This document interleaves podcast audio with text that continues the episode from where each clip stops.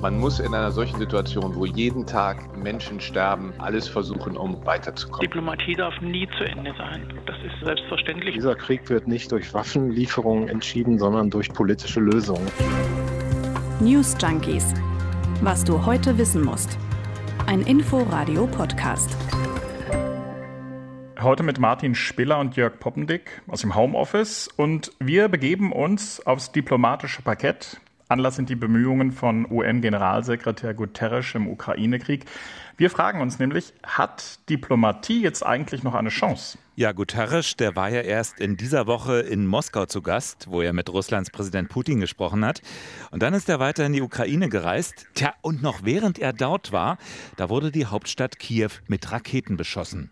Dazu muss man wissen, in den vergangenen beiden Wochen, da war es vergleichsweise ruhig dort. Es gab keinen Raketenbeschuss. Sogar viele Bars und Cafés haben ja da mittlerweile wieder aufgehabt. Ja, ist schon bemerkenswert. Deutlicher kann Putin gar nicht zeigen, was er von den Bemühungen seitens der UN eigentlich hält. Absolut. Also immer wenn man denkt, es geht in diesem Krieg nicht schlimmer, zeigt Putin, es geht sehr wohl noch schlimmer. Wir wollen deshalb heute auf die Vermittlungen schauen, auf die, die gerade laufen und auch auf Vermittlungsbemühungen, die es bereits gab.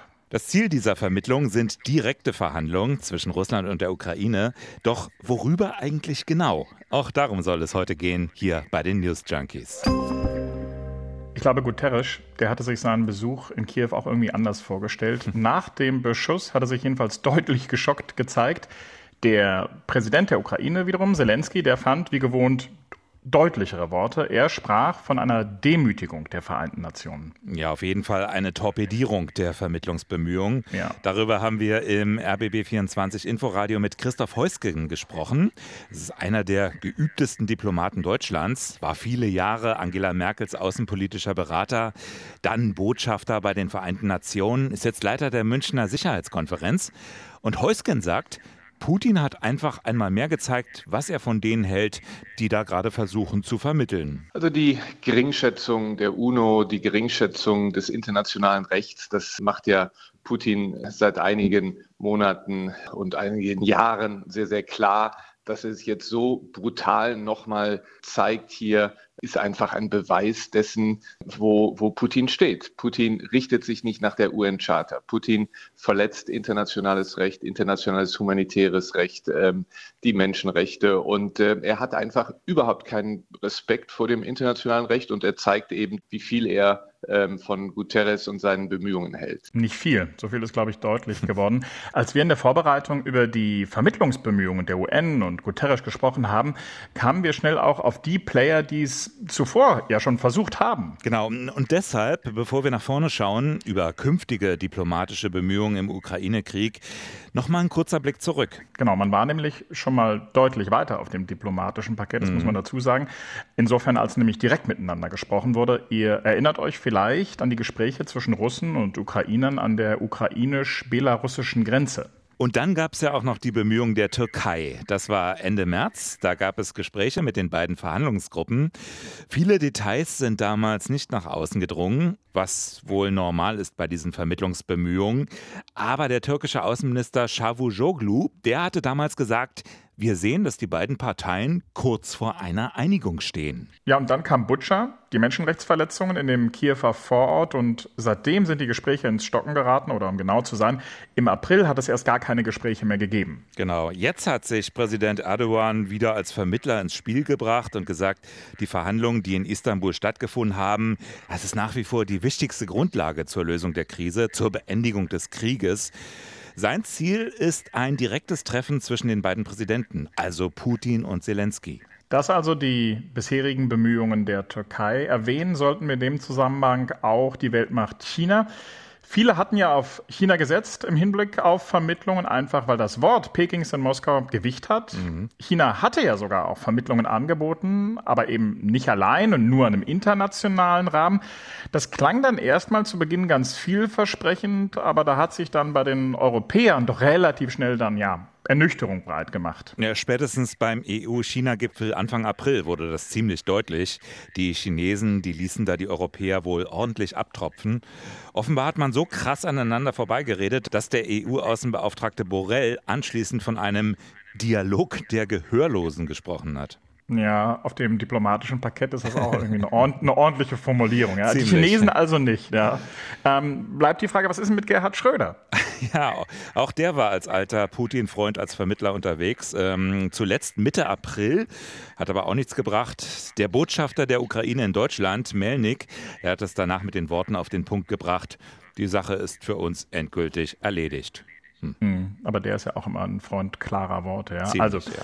Die UN tun sich schwer, Schröder erfolglos, die Chinesen wollen nicht so richtig oder werden nicht gewollt. Ja, wer kann denn dann eigentlich noch vermitteln? Der Papst wird ja immer mal wieder genannt.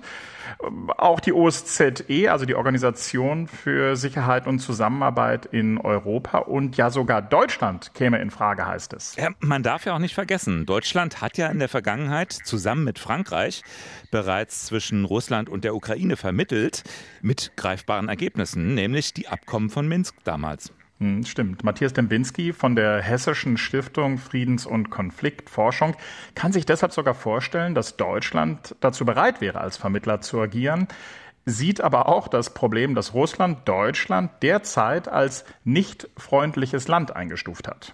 Allerdings glaube ich, ist es auch so, dass der Vermittler, er muss natürlich, er muss natürlich erstmal neutral sein. Das bedeutet aber nicht, dass er vollkommen unabhängig ist oder dass er überhaupt keinen Bias haben muss, in dem Sinne, dass er sozusagen der einen Partei vielleicht näher steht. Ähm, aber er muss von beiden sozusagen als, als Vermittler akzeptiert werden, von beiden Konfliktparteien mhm. und muss dann beide Konfliktparteien erstmal in diesem Prozess auch mit Respekt äh, behandeln. Also die 28 Intellektuellen und Künstler, die jetzt einen Brief an den Bundeskanzler geschrieben haben, die würden das wohl begrüßen, wenn Deutschland mehr als Vermittler Schlagzeilen machen würde statt mit Schlagzeilen, dass wir jetzt endlich auch schwere Waffen an die Ukraine liefern.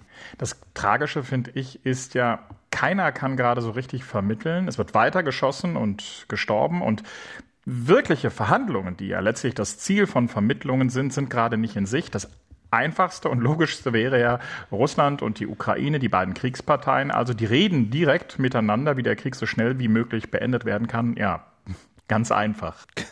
Ganz einfach, sagt er. Ja, tatsächlich sprechen ja auch beide Seiten von Verhandlungsbereitschaft, äh, sehen aber die Bringschuld jeweils auf der anderen Seite. Also da spricht dann Russland von einem Dokument mit ausgearbeiteten Vorschlägen, also schriftlich. Das habe man Kiew geschickt, ohne Antwort. Und dann sagt die Ukraine, wir haben gar nichts bekommen. Später habe man dann doch etwas bekommen, aber das sei ja gar kein neues Dokument gewesen und so weiter. Hm. Das letzte direkte Treffen der beiden Verhandlungsgruppen, das war Ende März in Istanbul, das haben wir ja erwähnt. Derzeit aber verhandeln Russland und die Ukraine nicht direkt miteinander. Oder vielleicht doch. Also, ich meine, ja. wissen wir beide eigentlich, was da alles im Hintergrund passiert? Wir wissen natürlich auch nicht alles. Also, ob da im Hintergrund was geht, ob Gerhard Schröder gerade im Kreml sitzt und Unmengen Weißwein trinkt.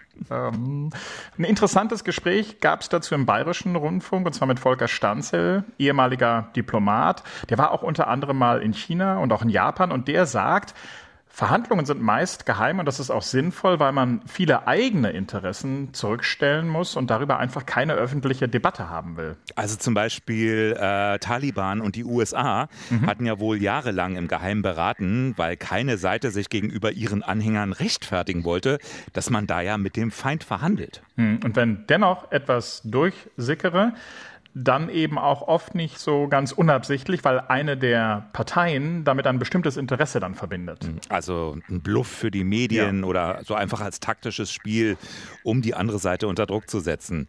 Es sind ja dann ohnehin erstmal nicht unbedingt die Staatspräsidenten, die da dann am Tisch sitzen, sondern eher so Diplomaten unterer Ebenen. Und erst bei erzielten Fortschritten, da geht es dann immer höher, also Stufe für Stufe. Hm. Und deshalb sagt Stanzel, damit Putin und Zelensky direkt miteinander sprechen, muss die Lösung also sehr, sehr nah sein oder es muss eine besondere Krise während den Verhandlungen aufgetreten sein. Also eine Lösung sehr, sehr nah, äh, das können wir im aktuellen Fall, glaube ich, verneinen. Eine besondere Krise, besonderen Druck, das wohl aus russischer Sicht aber auch nicht. Im Gegenteil, die Ziele sind ja kaum erreicht und da reden wir jetzt noch nicht mal von der Zerschlagung der Ukraine vom Ende der Staatlichkeit, sondern auch in Bezug auf den Vormarsch. Wenn jetzt Russland bestimmte Gebiete erobert hätte, dann könnte vielleicht Putin sagen, okay, jetzt ist es mal soweit, jetzt können wir verhandeln. Hm. Damit sind wir schon bei den Verhandlungszielen. Mhm. Die sind ja eben vom Zeitpunkt, vom Verlauf der Auseinandersetzung abhängig.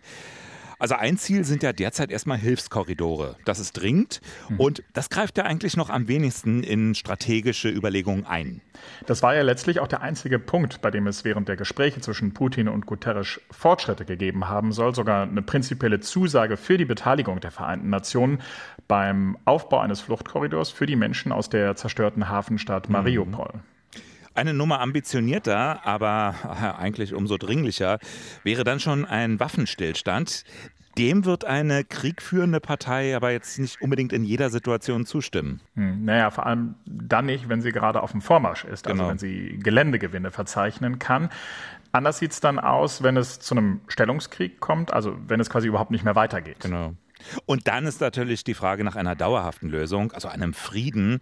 Das ist die Frage, was ist die Ukraine dafür bereit zu zahlen? Die Rede ist immer wieder von Neutralität, ob nun zeitlich befristet oder nicht, Verzicht auf den Donbass womöglich. Hm, naja, letztlich muss sich die Ukraine selbst entscheiden, was sie akzeptieren kann. Das sagt zumindest Christoph Heusgen. Wir haben auch nie anerkannt die Besetzung der Krim, des Donbass. Das muss die Ukraine wissen, was dann für sie eine Möglichkeit ist. Der Präsident, und man liest ja zwischen den Zeilen, dass er bereit ist, über Übergangslösungen zu sprechen. Aber das muss gänzlich und allein der Präsident der Ukraine, das muss die Ukraine entscheiden. Die Frage ist aber auch, was ist Putin bereit zu zahlen? Nämlich in seinem Fall gegenüber dem ursprünglichen Plänen aufzugeben. Ja, auch, schwierig, wenn man bedenkt, dass Putin ja in der Vergangenheit bereits mehrfach Aussagen zu seinen militärischen Zielen immer wieder auch geändert hat. Ja, ja aber andererseits könnte diese Flexibilität natürlich auch von Vorteil sein, wenn es jetzt darum geht, sein Gesicht zu wahren.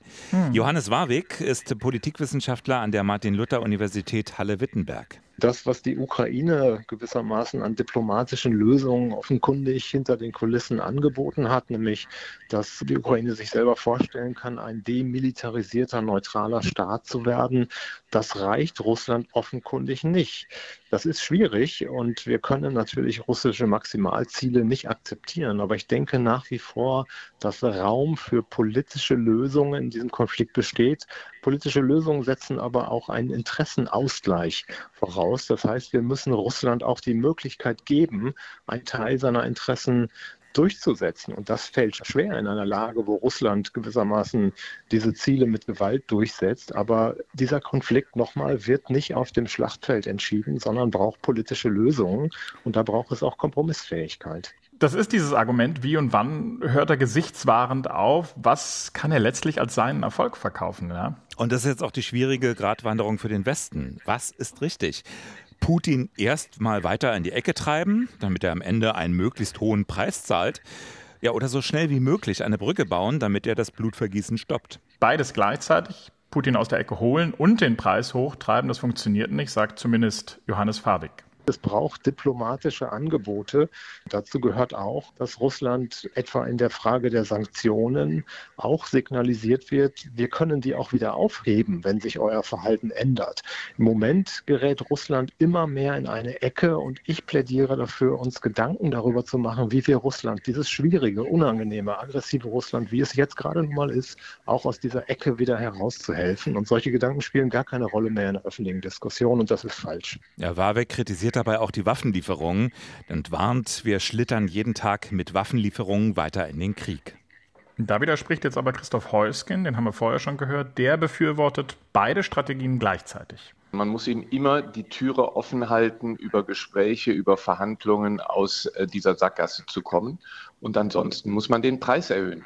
Wissen Sie, wenn, wenn, wenn wir nicht Waffen liefern würden, wenn wir, wenn Putin seine, die Verwirklichung seines Ziels gelungen wäre, nämlich eine neue Regierung in Kiew zu installieren, die Ukraine nach Russland sozusagen einzugemeinden, wer, wer garantiert, dass er dann aufhört? Ähm, er hat schon spekuliert oder in seinem Umfeld wird spekuliert über Moldawien. Und äh, was, was passiert, wenn er sieht, er kann mit seinem Nationalismus, mit seiner Aggression, hat er Erfolge.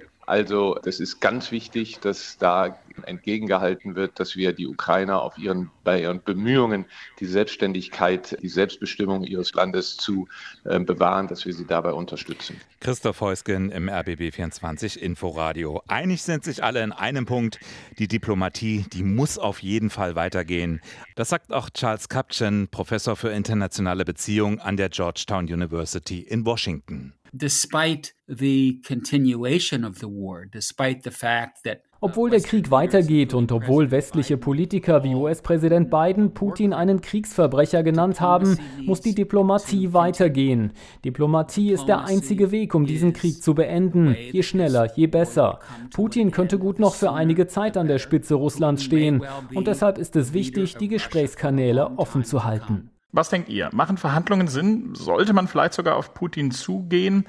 Das interessiert uns. Schickt uns gerne eine Mail und zwar an newsjunkies.inforadio.de. Wir sind gespannt und vergesst nicht, die News Junkies in der ARD Audiothek zu abonnieren, damit ihr keine Ausgabe verpasst. Die nächste gibt's am Montag, dann wieder als Podcast. Bis dann. Tschüss. Tschüss. News Junkies. Was du heute wissen musst. Ein Podcast von Inforadio. Wir lieben das Warum.